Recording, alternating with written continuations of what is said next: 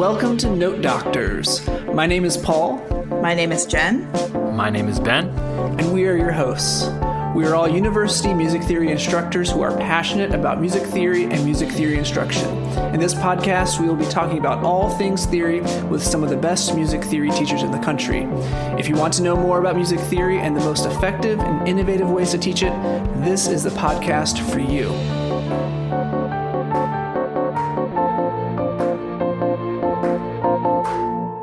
Hello and welcome back to Note Doctors, a music theory and pedagogy podcast. So today we have a kind of a unique guest because we have Sean Powell, who is a professor in music education, but he has written a book that I totally nerded out, and so I apologize if during this interview I sound a little bit like a fanboy, but I really enjoyed reading this book. That was good. And actually thinking about it in light of our summer book club, which was on Phil Ewell's book on music theory, which was challenging basically, you know, this ideology of this white racial frame. I think Sean's book on the ideology of music competition works really well in thinking about, you know, these systems that are kind of in the background that are informing and creating these assumptions and biases within us, oftentimes unconsciously. So I think talking about his book and his kind of philosophical bent towards it, I think works nicely as a continuation of thinking about some of the things that Ewell talks about in his own book. But before we get into the conversation, let's learn a little bit more about Dr. Powell from none other than Ben, his colleague at UNT. Yes, thank you, Paul. Sean Powell is professor of music education and chair of the Division of Music Education at the University of North Texas. He also serves as chair of the Society for Music Teacher Education. Dr. Powell is the author of The Ideology of Competition in School Music and co-editor of Sociological Thinking in Music Education, both of which are published by Oxford University Press. And so the guiding principle for me is just, what do students need in your community, in your class? Not what do students the world over need, but what do your students, your actual students, the people breathing air in your room need? And it's up to you to figure that out as a professional. And that could change, and you could guess wrong, and you have to change again. I also don't think it means, like, just take a vote and whatever your students say they want to do, just do that.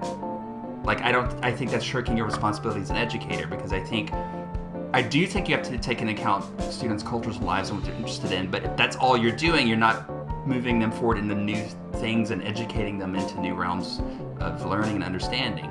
So I think it has to all work together, which is a really complex, tangly answer, but I think that's I think if anybody gives you things something more simple, just do this and it's all good, I think it's just not going to work. So Sean, we are so happy to have you on our podcast. You are a real music educator. You know, we're theorists, though Ben and Jen both have music education degrees. I have none, and so I'm just, you know, a poser here pretending to be an educator. But we're really excited to talk with you about. I personally am really excited to talk with you about your book because I should say the title of it, The Ideology of Competition in School Music. Because I'll just say right off the bat, so my wife is a middle school choir director, and so she's been teaching in Texas for like 17 years. So we have lived the competitive music education life. I've been an accompanist for dozens of contests and competitions, and I've always been very critical of it. And then you also meld in this like postmodern critique, and so like I'm like loving every second of it. I mean, you had me at Zizek. I mean, I was like, yeah, let's do it. Wow. Let's go there. But before we get into that, tell us a little bit about how you kind of got started in music. You know, people don't generally start into music thinking that they want to be a professor or things like that. But How did you get started, and maybe how did you get to where you're at? Cool. Well, first, thanks for having me. I'm really honored to be here. I really appreciate your interest in the topic and the book, and it's a cool thing, so thanks, great to be here. So Well, I grew up in Tennessee. I grew up in a small town, a small college town about an hour east of Nashville named Cookeville, Tennessee. And, you know, I always liked music as a kid, like a lot of kids do. Took piano lessons against my will as a little kid. And, you know, that's the thing, like, with my own kids now, I'm wondering, like, how do we get them into music without making them, like, be resistant to it? It's something that they have to do. Anyway, we'll cross that bridge soon, yeah. I'm sure. But then when I was starting into middle school or junior high, as we called it then, I got interested in wanting to join band because I saw the middle school band played at my elementary school. So if you're a band director out there, do that because it gets kids interested. And I thought the instruments were really cool and looked cool and I liked the sound of it. So I joined school joined band in junior high, and I was a saxophonist. And I'm just a band kid all through and through. Like, mm-hmm. I just fell in love with band. Band was my favorite part about school. Band was really the only, I think, thing in school that was really challenging, and I had to really, really work hard to be good at.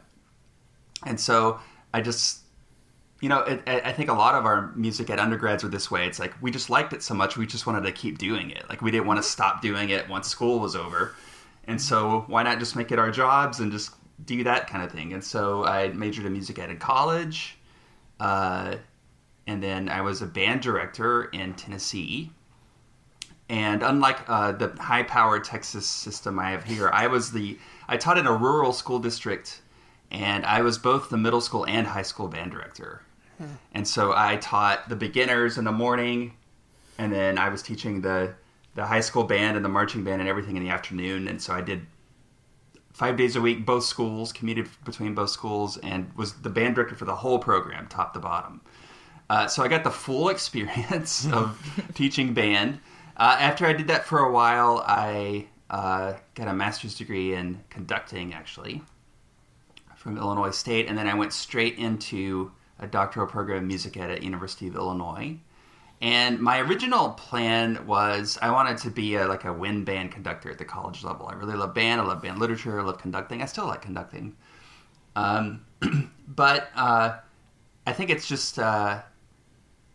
providence that Illinois at the time did not have a DMA program in wind conducting. Hmm. So if you wanted to study conducting band conducting at Illinois at that time, you were a music ed major who sort of specialized in conducting.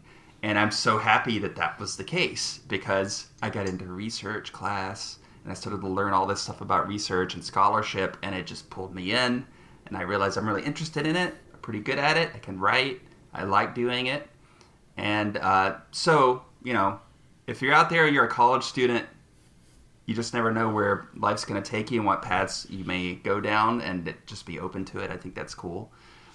So then I started my higher ed career in Georgia at Columbus State University, the Schwob School of Music. I was there for 6 years, and this is actually year 10 at UNT, which is hard for me to believe, but it's been awesome. Yeah, it's interesting how, you know, everyone we interview has this very circuitous route to where they are now, and generally, maybe just one I can think that was like, I'm going to do this, and that's what they're currently doing. It's always right. They get into music for something else, and then they find theory or performance or education later on after a while. So that's great. So what motivated you then to write this book, which is, as I mentioned before, kind of this critique of not really music education, but specifically this competitive side of music education, which is perhaps what music education is now in the United States. We can make that right. a discussion as well. But what motivated you to write this book? So really my personal experience, like the whole idea behind this book is just what my experience has been in the field of music ed. And, it's not like I had this long-term career goal to write a book. And in our field in music education, I think most people would say that we're a journal field, not a book field. Mm. So if you're a music historian or something, I think it's expected that you will write a book at some point, at least one. In music education, there are many, many, I would say the majority of my colleagues in my field don't write books ever. It's mostly just journal articles and smaller scale studies. So it wasn't like, I started off saying, well, someday I'm going to write a book, But the more I had experience with this and the more I thought about it, the more I talked to folks about it, and the more I realized, even though there is some scholarship on competition in our field, compared to the role it plays, I think in our field, that's a very small amount of scholarship compared to the role it plays. And so I just thought there was a gap there. I thought there was something that needed to be said. And my experience as a student in school music, and then my experience as a music ed major, and then my experience as a public school teacher, and now my experience as a teacher educator, competition was the common thread that just strung all the way through those things. And I just thought, I think it's time that someone takes a kind of a larger scale reflection on this issue and see if we can unpack what's going on and how we can maybe reframe things. So, I don't know, it's cliched to say that I had no choice. Like, this topic came up and I just had no choice to write, but I kind of almost feel that way in a way. I just felt like this is my job to do this. I'm in a position where I can kind of see it here. I'm in a state and a school where we're kind of at the apex of this issue, and I just felt, if not me, who? Yeah. So I did it. Yeah, I similarly moved to Texas from somewhere else. I grew up in Pennsylvania, and then I went to school in Ohio for music ed. And in Pennsylvania, in my growing up years, there were competitions, but it was not really that central to what we did day in and day out in school. Mm-hmm. Individually, we could choose to go try out for regions or all-state or whatever. But our whole band did not compete almost ever for anything. So when I moved to Texas, I was like, what is happening down here? This is crazy. Everyone is competing all the time. And that is the focus of what they do. And I think it really, as it changes the way that students experience music in school. It changes the way that it changes really the goal of music education in schools. Right. Yeah. Yeah. One thing that struck me about reading kind of the beginning part of your book, Sean, I don't want to get too much into the weeds, obviously, but you really make a distinction with your interpretation of what is competition. Mm-hmm. As anything that places the students in, I think what you say is a hierarchical relationship to one another, and that's kind of an important premise to state up front at the beginning. And I thought back on my formative years, just like probably Jen and Paul did while reading, and I think many people will when they read your book. It's you do tend to associate your performance at your all-county audition or your all-state audition, or even as a band, you're placing your value on your own musicianship on this one day, this one blip moment in time. Mm-hmm. And I think we've all had those moments as musicians where we're like, oh my gosh, this is a value judgment on my musicianship. And it's the complete opposite. It's not at all a judgment of your musicianship, your work to that point, anything. It's literally just this one time that you played this one little excerpt for probably one person. In my case, growing up in Maryland, it was just one person. Yeah. That would be the trumpet judge, and you would all play, and that person would make a list of all county and who was in the band that year. And it's just completely false, and it carries on. I mean, one of the things I tried to emphasize last year to the freshmen, just in theory one here, is that one experience doesn't define you. Failure is not failure. Everyone, Paul and Jen know I love to say failure is not failure. But it's true that you can't let yourself hang on. And just thinking about what is competition. Yeah, it's placing people into these hierarchies that create artificial value judgment and all these different things that just are not healthy to have around in our minds on a daily basis. I probably said too much already, but I don't want to make this about me. It's about your book. But that resonated with me a lot, just that very beginning part, Right. Thanks. Yeah, so what kind of led you to take kind of this more kind of philosophical approach? Because one could imagine that you could write at this book where you're just focusing on the outcomes that are clearly showing that these competitions are biased, or there are these inconsistencies or inequities, right? I think somewhere you wrote how like the top bands in the marching band competitions, like they're from these towns and places that the median income is exceptionally higher than the normal, right? So right. Oh, yeah. you know, richer schools do better in these things. And so you could have done that, but you chose this kind of more philosophical approach where you're focusing on the ideology, kind of like what is really behind the scenes. And so what led you to take that type of approach?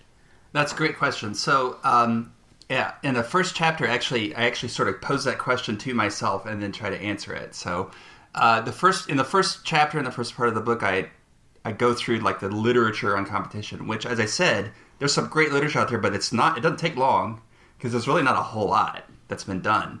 I think there's a few reasons for that. I think some people don't want to really question things. Anyway, sidebar. We can talk about that later if you want. But you know, I sort of have a little paragraph in the first chapter that says, if I thought that presenting all these facts and statistics about how like we can explain almost half the variance of scores in a competition based on the income of the community from which the school comes. It's true. I mean, you could just, here it is. You can't really argue it. It's there, right? How much wealthier schools that are in state and national final competitions, how much wealthier they are than the state average, how much more their boosters raise than schools that don't. And the interesting thing there is like, a wealthier school's boosters raise more. So like they already have more money, and then they can get even more money because their booster program can raise more on top of it anyway. So, but you know, I talk about the difference between facts and meaning.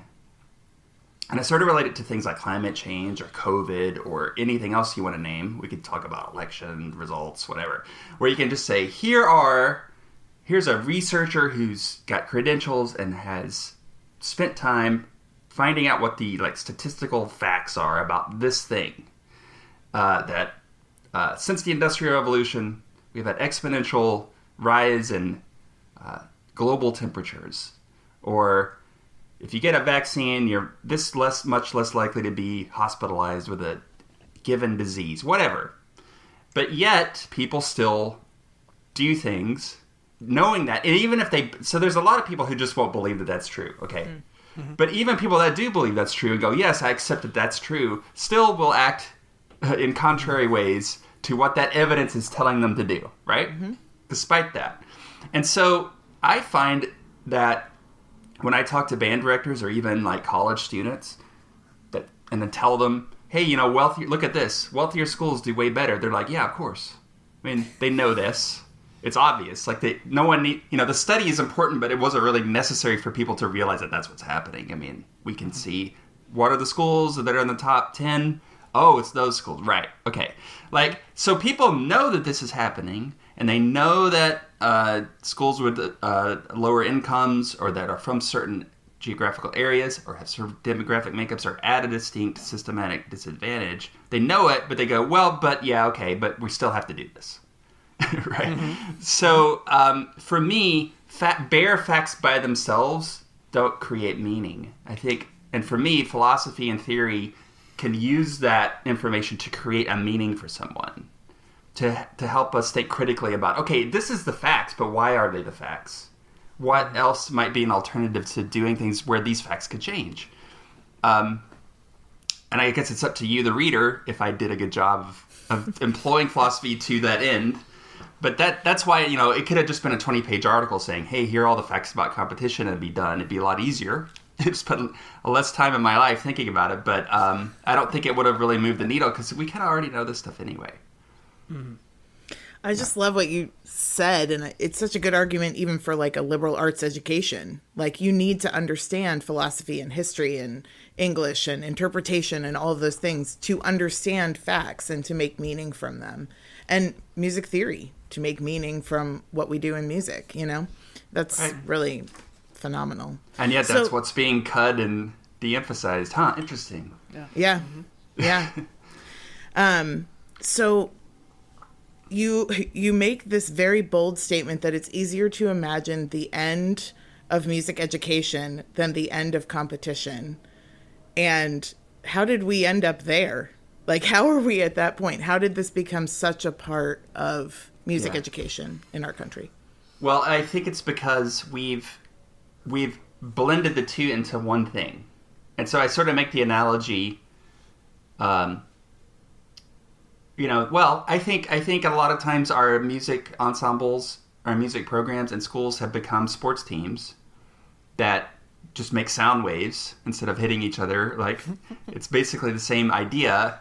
And actually, there was just 2 days ago, the journal Teaching Music published an article, and it was sort of about competition and, like, what's it called? Putting the fest back in festivals, or putting the fun back in festivals, something like that. You can look it up. It's in the new Teaching Music.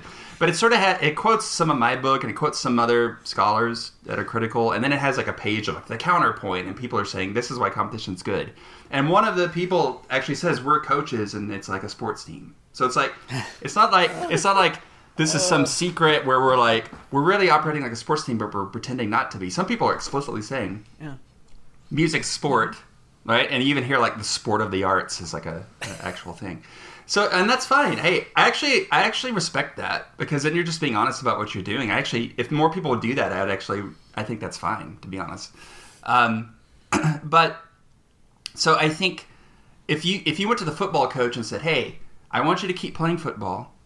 I want you to keep teaching these students the skills of football and the values of football, but let's not play games anymore or keep score." That would just be absurd. Like, that would be ridiculous. And they're like, well, the point of football is to play games and to compete against another team. That's the whole reason it exists, right? But I think music has now adopted that, right? I mean, if I went to most march, and I'm talking about myself, like when I was a marching band director, it's so I am the person that I'm addressing in this book, really. Like, so if I go to myself when I was a marching band director and said, hey, still do marching band, still learn the show, still clean the drill and make it really good, but just don't, like on Saturdays, just stay home. Like, don't go to the festival, the competition. And I would think, why are we doing it then? What's the point of all this, right? So there's that. I think the purposes have just been, maybe we'll talk about what is the aim of music education if it's not that later. Yeah. But I think that's become the aim in many places. It's just like competing is the reason we practice and we get good, is so we can do well. In competitions. I think besides that, it's at the advocacy piece. Mm. So there's a lot of people say, look, I wish we didn't really have to do all these competitions, and like it's the long hours, and we've got to really focus, and it's high stakes. But if I don't do this, I'm not going to get support from my administration. We're going to cut positions. They're not going to celebrate us the way they celebrate us. And I'm scared that if I say, look, I want to do band or choir or orchestra or whatever it is, and I want to teach musical values or whatever I want to do, but competition for me is crowding out the things I really want to teach. And I want to tell my principal that, hey, I want to pull back on these or maybe not do them or whatever. I'm afraid they're not going to understand. I'm afraid that they just see me as another one of the sports teams, another thing that the school can take pride in to fill the trophy case in the front hallway. And if I do that, I'm just risking. And the thing is, that's totally legitimate fear, because I think they're probably right in most cases. I mean, I think that's totally legitimate. Mm-hmm. And so that's why I talk about how this cannot be an individual, like me as an individual in a school can't just stop doing competitions, because I think that is risky, and I think it's not going to be taken well by either your administration or your parents or your students or your peers in the profession. And I think that's why it has to be a collective effort where everybody gets together and makes a statement that we are all, as a collective profession, going to change the parameters by which we evaluate ourselves and how we value what we do, which is slow and incremental and takes a lot of work, and we can't just do it tomorrow morning, right? But I think that's it. I think it's just we've conflated the aims, or we don't know what the aim is, so here's an aim that's easy to understand and it's ready to go. And also the advocacy piece and the fear of a lack of support for if we don't do these external things. Mm-hmm. Yeah. I do think we're seeing in high schools, at least. My sister is a high school choir director, and I know that she obviously has a high school choir that she helps with, but now the majority of her day is teaching class piano and class guitar. And there's a huge demand for those classes, and the students are now begging her to create a second semester of both of those so that they can, you know, continue studying, continue learning. And so I think there is this kind of grassroots, so to speak, thing happening with students where they're like, I don't want to do that. I just want to learn how to play something, you know? Absolutely. Oh, I think that tells us a lot. I think that we need to listen to that. I think that speaks loudly about, and I don't think we want, look, I'm a band person. I'm a band director. I was there, but I don't want to think that, oh, maybe students value these other things more and get more out of it. That makes me not feel good, but it might be the truth, right? And it might be real. Well, and a lot of those kids are in band or choir. Sure. I know, you know, one of my nephews ended up doing both piano and guitar with his mom, poor kid, but she's a great teacher, so I'm sure it was great. But, you know, he's a sax player, and he's great at it. He's in the jazz band, he's in the rock band, he's in the, you know, the band, so to speak. He does all that stuff. But he was like, I want to build these other skills. And he's going to school for sports management. He loves competition. So, and ironically, I do too. Like we were talking before we started recording, I'm a rabid Cubs fan. I love that stuff. I love competition, and so for me, it's not competition itself. It's using it as a stand-in for like education, evaluation, and the aims of what we're doing. I think the aims of the Chicago Cubs should be to win, and I hope they do that more frequently. But the aims of them, or even the aims of like a drum corps, are not the same as the aims of a school band, I don't think. That's right. They should be. Right. Yeah. Right. It's a really important distinction. Yeah, I was definitely watching Flow Marching last night, many of my students in the Flow Marching, and I thought about that. And, you know, are the Blue Devils really 1/9 of a point better than the Blue Coats or something like that, you know? And I thought, how did they possibly determine a 95.4 versus a 94.6, you know, when it comes down to that final number? And, you know, but it seems like, man, you know, they're cleaning that drill with the purpose of getting to the 95.4, not the 94.6. You know, interestingly enough, the drum corps on the pandemic a couple of years ago had a season, but they didn't compete. There was no scoring. And apparently it was still good. Right.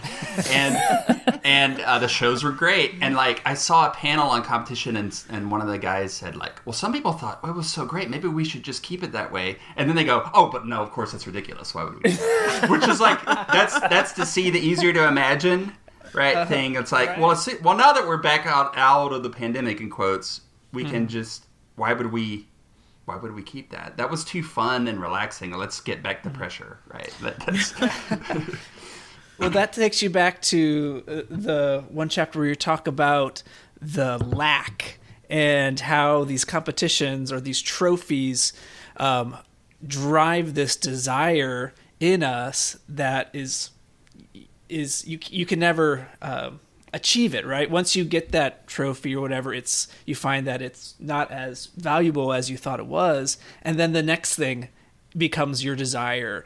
And you know, I think that's something really helpful, I think, for all of us to think about, is how we place this object, right?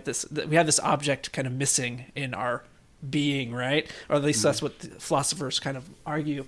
And that, you know, we have to compete so that maybe that trophy or that score or that achievement or whatever it is, that's going to fill us up. And then, of course, it never does, but it keeps us on this cycle, you know? Yeah. Yeah. I mean, yeah, you nailed it, man. You explained it super well. That's great. A little like, psychoanalysis this morning. It's great. Right. I mean, but like that is, I mean, how have you, as you've explained that, or if you have explained that maybe in your classrooms, do students go like, holy crap, that's true, right? Well, I feel like most people intuitively say like, oh, right. Yeah. And like, but I think the thing that's complex about it and what makes it tricky is like, we can't stop doing that. Of course, well, okay, if we're buying the psychoanalytic theory that I'm using here, you can't stop desire, like until you die, right? because that's just what defines us as subjects. We're desiring beings. Mm-hmm. And so, and we probably don't want to, because like it sort of propels us to act in the world, right? But on the other hand, the thing that we desire doesn't have to be, there's no like predefined, this is the thing that human nature tells us we have to do. We mistake it for that, right? So when you hear, oh, it's just human nature to be competitive, there's no point in fighting it, because that's just what human beings are. It's just we've evolved to be competitive beings. And I would call that ideology. That's the word.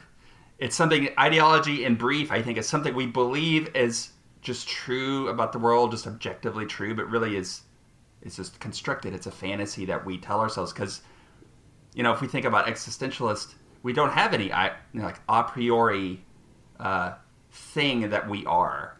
Mm-hmm. We create it for ourselves, which is terrifying and scary. And so instead of having that like abyss of just infinite possibility, we want to narrow down to something that we can focus on and achieve that's concrete. And but I think just recognizing that and saying, okay, look, I feel I have to do this, and I feel it's human nature, and I feel like even if I don't want to, it's just something that compels me. I think you can redirect that desire into other things that maybe are more or less just corrosive or destructive. Yeah. And maybe not so narrow, right? I think, or multiple things rather than just one thing. Yeah. Yeah, there's an Oscar Wilde quote. This goes something like, the only thing worse than not getting what you want is getting it. Yeah. That's as long as you can't get it, you know, you can drive and you can strive and for it, but once you get it, you're like, oh. And I think that's, you mentioned that in your book, is that even the folks who don't achieve, you know, the top scores or things like that, are still driven, right? Even if they don't ever get that top score or whatever, they still have that drive that pushes them towards that, right? Yeah, I mean, you know, so to get into it a little bit, what we desire is really to desire. Yeah. Okay? Like we think what we desire is the thing we're going after, but not really. Because once we get it, we go, what's the next thing? Like what we want to do is keep the desire going, rather than just saying, getting, like, because we can never ever get something and go, okay, well, I'm done. Life's perfect. I'm set. I don't need anything else. I'm totally content. But we have to think that that's possible, right? We have to think like, okay, if I get first place at this competition, then I can relax. I'll be satisfied. Yeah. If I get this job at this school, I'll be relaxed. And like, we think that's going to happen and it never happens, right? Yeah. And that's what this our capitalist culture depends on us believing, right? Well, that's why capitalism is so powerful, because that's how it works. Mm-hmm. Mm-hmm. Like the next commodity, the next thing is going to be the thing that, you know, my 50-inch, I got a steal on a big TV that my former student was selling, which I feel happy about. But I had to be like, okay, I realize, like, okay, this TV is bigger and better than the old one.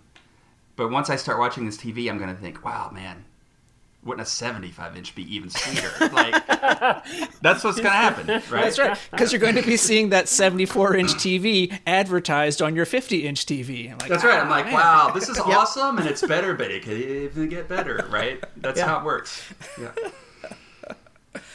I remember when I was wrapping up my doctorate, I was in my first year in my current job.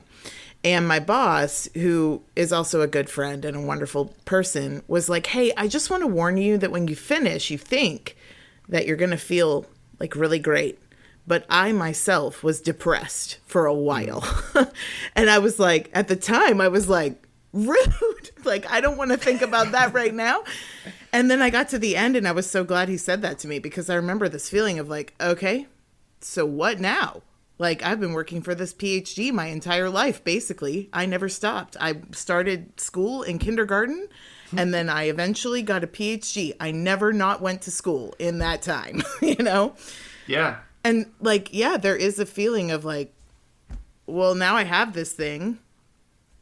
It did get me this job I'm doing, but what now? Like, what am I working for now? Exactly. Yeah. Tenure is the answer. Right, but you know, tenure. Like it just, you know. But see, tenure, I can tell you, tenure is the PhD all over again. And then once you get tenure, like now what? And and we don't even really have it. We don't even really have it. We get promotion and rank, but we don't have like a permanent contract. We get renewed every year. So I guess that's what it is. I don't know, or it's other things, you know. Yep. But I think too, we can all think of areas of our life where we enjoy something, but we're not competitive about it. When it comes to like physical activity, I hate competitive things. I just don't enjoy those at all. I'd much rather compete, so to speak, against myself, right? Like improve my own skill or improve my own whatever. Yeah. When it comes to games, I'm not competitive at all. I will let other people win. If they seem real upset about it, I'll let them win. Like, I don't care. I just enjoy strategy and playing a game, right? So, but when it comes to academics, obviously, there is some sort of like, I've got to get that thing. I've got to get that next thing. I've got to. Right. And I think my musicianship has been that way to a degree, too. Like, I have to get that next accolade, that next, you know, whatever. Yeah. So. I was going to say, piggybacking on that, knowing that, let's say, me at age 35 versus me at age 25, I have to say, I think I've learned more to do things less for the competitive part of it and more for the battle against yourself, improvement, the healthy way, a more healthy way of thinking about it. But I have to say, I will have students come in my office and sit right there, and you know, I do wonder, what would you say, like if I could channel my Sean Powell when I have students in my office that are in that mentality more and they have this ideology of competition, what should I say to that student? That is actually really, like, you can tell that it's causing them like an internal struggle and they're in not the healthiest place. Like, what's something that I can tell them? Because a lot of times I wonder, what do I tell this person? Like, I can tell them failure is not failure. I have all my little Ben Graff-isms, you know, that I like to say. But like, having done this, like, what would you say? That's really difficult, you know, and I think about that a lot, because on the individual personal level, you know, and everybody has a different relationship. I mean, we're all in the same sort of culture, but every single individual one of us has a different way that our psyche like interacts with this thing. So it's really, really hard to give like a general advice that you can apply to individual level. But I would say that, number one, I think it's important to think about that this is a structural, systemic thing that all of us are dealing with. And all of us have felt inadequate, because that's what the point is.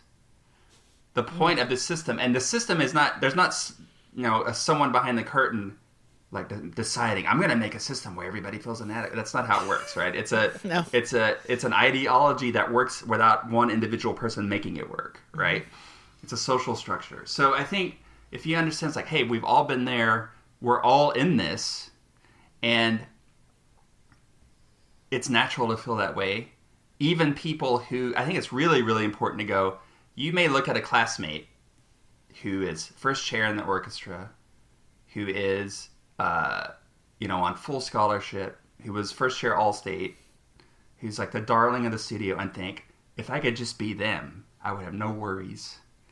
And I wouldn't feel inadequate. You may think that's true, but that person is struggling too, because they've got extreme pressure to maintain that. And if they let up at all, they're at a total failure if they slip from first chair to second chair, right? And so to think that if you're not in this alone, we're all doing this, even if you don't think other people are, they are, right? I think that's super important to do that. And also to get people to think about like, hey,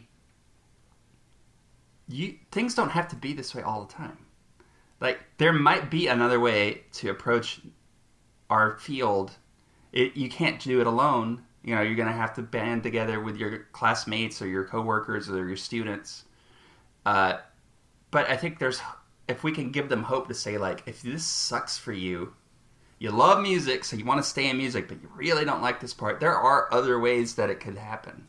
And I think that's really important as well. Yeah, so let's say you start to realize that there's this ideology of competition kind of behind so much of what we do. All right. And you're an educator. Well, what if, you know, I find myself doing this because I'm a mental person, you know, I like to think about things, and I can see the ideology. I recognize it. I see how it's a problem, but do I really have to do anything about it? Like, is it enough just for me to like know that I'm kind of superior because I can see the ideology at play and yet still participate fully in it? Like, because that's the temptation is to recognize it, but disavow your own activity in it. And I think you call that person the cynic, right? Yeah. The person who looks at it cynically, but still participates fully in it. So can you explain kind of how that happens, and then maybe how you can move from something to something better than that? Yeah, so cynicism is my chapter 4, and that's like kind of the whole topic of that. You summed that position up really well. And that's the person who thinks, okay, look, I've got to do competitions because my principal expects it, or my parents, or my students, and this is just what you do if you're a band director or choir director or whatever. You just do it. Oh, I don't really like it. I know this is not what Music Head's about, but look, I got to do it. It's the gig. And then you can kind of feel that sense of like, well, it's like what Lacan calls the non-duped error, which means they're not duped. I get it. I understand that this is just a charade, and like I have to play the game. But you can feel like, well, okay, I'm just doing it. I don't believe in it.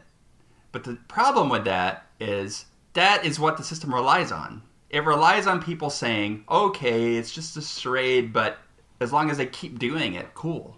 Like, as long as your actions keep perpetuating the system, you don't have to change anything because you can go home and feel nice about yourself because they're like, well, I don't really buy into it. I'm not one of those people who's like rabidly competitive. I don't really care. But you're doing the exact same thing as the people that do totally buy into it. So the outcome is totally the same. And if the system, and when I say the system, remember, there's not like a shadowy group of people. That's the system. The system is literally just the social interactions that we all perpetuate or sustain. So even though we personify the system, it's not a person. But it has to have that. Because if people who really like didn't believe in this stopped doing it, then it would just fall apart, right? If enough of those people did that. So it has to have people that disavow it and say, that's not me, yet I'm still doing it to operate. Mm-hmm. And that's how our capitalist system operates. That's how competition in school music operates. That's how it works. So I think this seems simplistic, but I think we have to just focus on action. Because if you don't think this is the right thing for students, if you don't think this is the appropriate aim for music education, and you're still doing it, well, you don't get any points for that. Okay, that's one. Except, though, it can't be individualized, right? And I think there's a few reasons it can't be individualized. First of all, it's impossible to do, like we already talked about. You as the solo person just opting out is probably not going to work. But also, I don't think you can self-monitor your actions that way. I think you need others to help you be reflective and to keep you in check, because you may think that you are really making changes, and you're telling yourself that you are, and you're kind of justifying things to yourself. It's like, well, I'll just do one more, and then when we get past that, I'll do real teaching, or I'll just do it for this 1 year, or once we get first place at this thing, then we can stop. And you just keep kicking the can down the road, and then you retire. Mm-hmm. Like, there's no end date. The end point never gets there. You just keep justifying it to yourself. So I think you need others to make changes, and you need others to help. We need to help each other be reflective and to make real structural change. And until you can believe whatever you want. Like, I would rather have teachers who really are competitive and think that's what they should do, but don't do it than the other way around. Right. Uh-huh. So I think it's our action. We have to focus on action outcomes, material outcomes, versus what we're telling ourselves to justify our actions. I think that's the important thing. Yeah, we like to think that our truest self is what we believe, but in fact, it's what we do, and you know, our beliefs about ourselves often hide our actions from us, right? Like we tell ourselves we're, a good person or we're doing this, but then, our actions may be the opposite, but as long as we believe that, we believe the story we tell ourselves about ourselves, we can never look, at our actions and say, hey, that's, that's actually the material world. That's what's being affected. And right. we need to move beyond that. Yeah. Yeah. That is not easy to do. No. No. I wish this was easy. I wish this was less a philosophy book and just like a how-to manual, but that's impossible to do. Sorry. Yeah. But I mean, it requires this, responsibility and also, realizing what the goal of music education is, mm-hmm. right? And in your last chapter, I think you have a very kind of simple, kind of guiding principle, because people would I could imagine a critique of this would be like, so, people can just do whatever they want, you don't want any types of, standards or things like that. But I think kind of the guiding principle that you come down to is that we need to be focused on what the students need, right? It's like, what's the kid? What do the kids need? If that is our driving force, then that can help us to kind of stay focused while some of these things potentially change. Yeah. I found, and this is, I think anybody would tell you this, if you're writing like a critical theory or philosophy book, the hardest part to write is the ending. And it's like, so what now? It's hard because, if I wrote this book and said, this system's not working for all these reasons for 6 whole chapters. And at the end I go, well, instead do this. Well, that's going to introduce the same sort of prescriptive hierarchical structure in a different form, and we're going to be right back where we started. And so my agenda was not to say, like, well, stop doing this because I have a system that is perfect and was much better than the system you're using. That's not my... So, spoiler alert, if anyone's, like, expecting at the end, it's not going to You probably sell more books, honestly, if you... I would absolutely sell more books. The books that sell in our field are the very much, like, I'm a really smart person and just do what I did. That's... it's sad to say, but that's how it works, right? I could have... Yeah. If anybody out there think I'm making money on this, I'm not. So if anybody's going, wow, I want to write a book like that to make money, I got news for you. Hey, you're going to get the note doctor's bump. I guarantee you. Well, I'm going to get a couple sales out of this. At least one more purchase. So yeah. That's awesome. No, I'm excited. But so the tricky thing about this is I'm trying to be dialectical, which means I'm trying to say, this system, for all the reasons I spent 50,000 words saying it's not working well, isn't.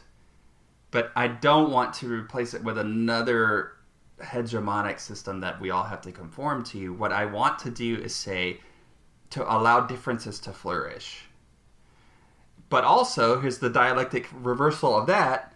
That does not mean just everybody do whatever you want and there's no responsibility and you can just do whatever. So I think we can have different types of music making, different approaches to music making in different schools and different communities. But we can't just say, whatever that teacher feels like doing, just do it and use your own personal whims and just feel cool. You do have to have a guiding principle, although that guiding principle can't be super specific because then it wouldn't work for everyone. And so the guiding principle for me is just, what do students need in your community, in your class? Not what do students the world over need, but what are your students, your actual students, the people breathing air in your room need. And it's up to you to figure that out as a professional. And that could change, and you could guess wrong, and you have to change again. I also don't think it means, like, just take a vote, and whatever your students say they want to do, just do that. Like, I think that's shirking your responsibility as an educator, because I do think you have to take into account students' cultures and lives and what they're interested in, but if that's all you're doing, you're not moving them forward into new things and educating them into new realms of learning and understanding. So I think it has to all work together, which is a really complex, tangly answer, but I think I think if anybody gives you things something more simple, just do this and it's all good, I think it's just not going to work. Mm-hmm. And I think you should be very suspicious of that, because I think human beings are just much more complex. And if we're thinking about just the United States or just even one state in the United States, there's too many variable at play to say, like, if you just do this, it's going to work for everybody and it's going to be perfect, right? So I'm not saying don't have a system or don't have an approach, but you just have to realize, like, you can't know if that approach is right before you put it into action with real students, right? I've totally thought about that exact thing with, like, theory teaching, yeah, just across the U.S. or something. Like, you'll sit down at a conference and you'll have lunch with somebody and start talking about, oh, maybe we should, you know, have this more standardized curriculum, or, like, you know, these objectives. And I think there's something to working towards a similar set of more broad goals in mm-hmm. some respects. But then, like, as you say, something that works in somebody else's class, when I try to bring it into the big class here, you know, it just wouldn't work. It just completely would be a complete flop in a class of somebody who's doing it with 12 students or something, you know, where everybody rings their instrument and plays the scale. It's like, how would I do that with 150, you know, just basic, like, sometimes it's just practical. Yeah. And sometimes it is more theoretical of what, you know, more conceptual question of what am I doing? What is my learning outcome of a certain goal? But, man, I'm sure a lot of people are going to resonate with that. And I think one thing I really just, as an educator, just do not like, it turns me off, is pedagogical zealotry. And you see that a whole lot, like, in, I know in theory you see that, but I will say, like, in band you see that, or in choir, like, you know, if you go to, like, the band director's, but you could go to the band director's Facebook page, and somebody will go, what's the best way to teach, like, I don't know, trumpet staccato articulation? And there will be people saying, like, this is the only way to do it, and all these other ways are wrong, and all these other ways will cause problems, and this is the only way that really works. And then you can say, well, here's some of the greatest trumpet players on earth who play in, like, symphony orchestras don't do it that way, so therefore that's incorrect, right? Like, like, they've never heard of that, and they're amazing. So, like, the pedagogical, like, you have to do it this way. This is the only way to teach, you know, counting. You have to do counting this way. And if you don't, students get all screwed up. And it's like, no, before that system was invented, there were people who could count and were amazing musicians. I'm very suspicious on people saying, like, you know, there's never going to be a Powell method to anything, I can promise you. That's not your secret. Because, and I, you know, again, and you're losing out on money. I know. Well, I am losing out on money, and congrats to you if you made a lot of money on your method, TM trademark, but that's not me. And, you know, I think I don't teach the class anymore, but for many years I taught, like, band methods for, like, seniors who are about to go student teaching, like, how to be a band director, band ensemble methods classes, and I love doing that. But I think some of my students get a little frustrated because I never said, like, okay, we're going to learn to do this, and this is the only way to do it, and here's how you do it step by step. I would give them multiple ways, or I would give them, like, an approach that I have used, I know that works.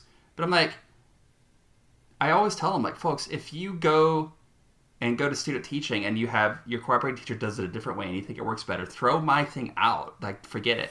Or if you go to a clinic and they introduce a new way and you think that's better, just, I don't care. I'm giving you a way to do it. Like, I do believe in giving students a way to do something. So, you know, my class wasn't just like, just do whatever you want and see what works for you. Congrats. Like, I don't do that, right? But I do say, well, here's a way, but it's not the way. It's a way. And if you come up with a better way, see me at a conference as an alum and tell me, hey, you know that thing? I have an improvement, and I'll use it. Cool. Like, I just don't believe dogmatism is a good thing in teaching. I just don't. No, I agree. We're all different.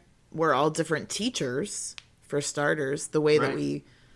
like, manage our classrooms, the way we manage our curriculum, all of those things. But also, I think about, like, when you said you have to do what's best for the students in front of you, like, Paul, Ben, and I have completely different situations. And we represent three people from three universities in, like, a really small part of Texas. But I'm at this small private school. I'm the one who's teaching 12 students that Ben mentioned, you know? Yeah. And they're all, most of them are, like, singers and rock guitar players. We don't even have an instrumental program. I have my own set of, like, unique joys and challenges. And the same is true for Paul, who's got music therapy students, and you know, all sorts of other unique aspects of his program. For Ben, who's teaching 200 people at a time, we all have our own stuff. Yeah, of course. Yeah. So how can we, you know, as college faculty, work in solidarity? Because that's kind of been something that you've been hitting on, is that it has to be this collective. You know, you can't just be a lone wolf and try to change the system. So how can, you know, most of our listeners are probably in, you know, higher ed, but we're working with students who have gone through the K through 12 system. But how can we, you know, work as allies to try to change this system? Great question. I think the way I try to approach it for myself is to say, and you know, you're theory teachers, but you're all teacher educators, because you have future teachers in your class and you're part of their education as a teacher. And I think one thing concretely that we can do in higher ed is give them a space to have conversations about this.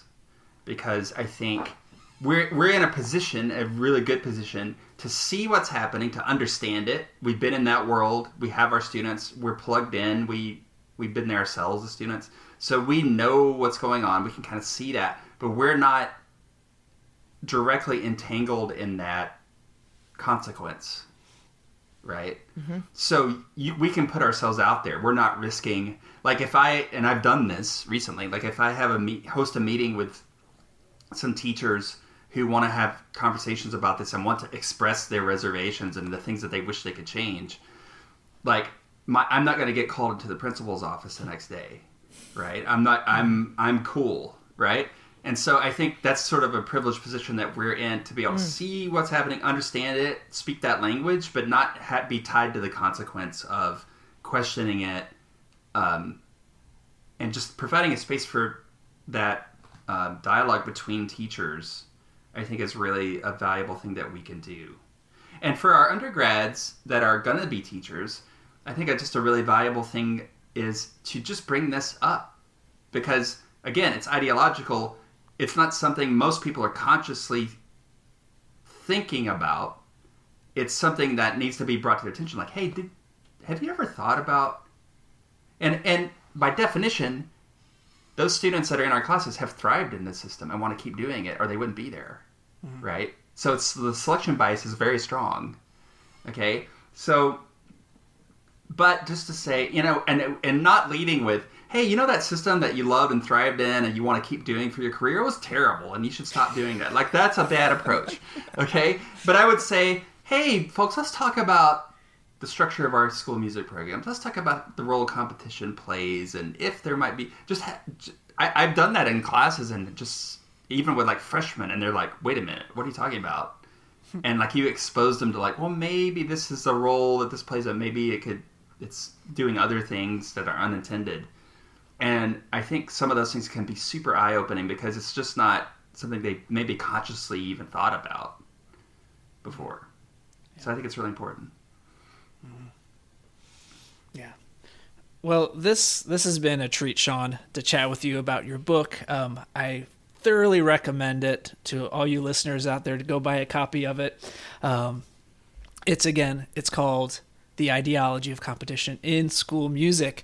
But before we go, we like to just ask our guests, if you want to be found on the internet, where could people find you if they want to reach out to you or learn more about what you're doing? And then, because we are participants in this capitalistic culture that believes in perpetual progress, what are you doing now? What book are you working on next?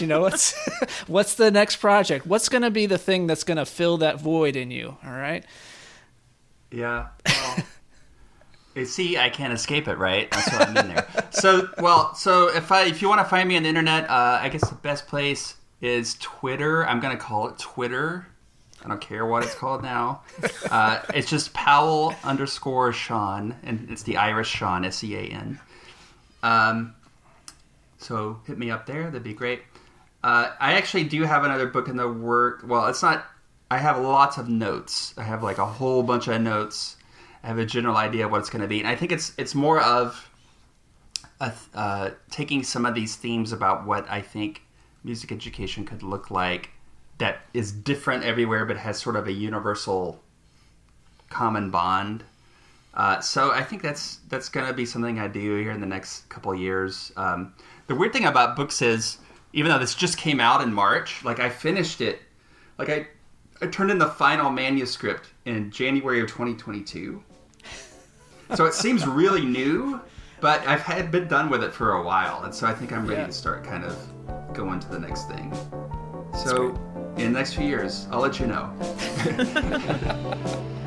You just made it to the end of another episode of Note Doctors, the music theory and pedagogy podcast.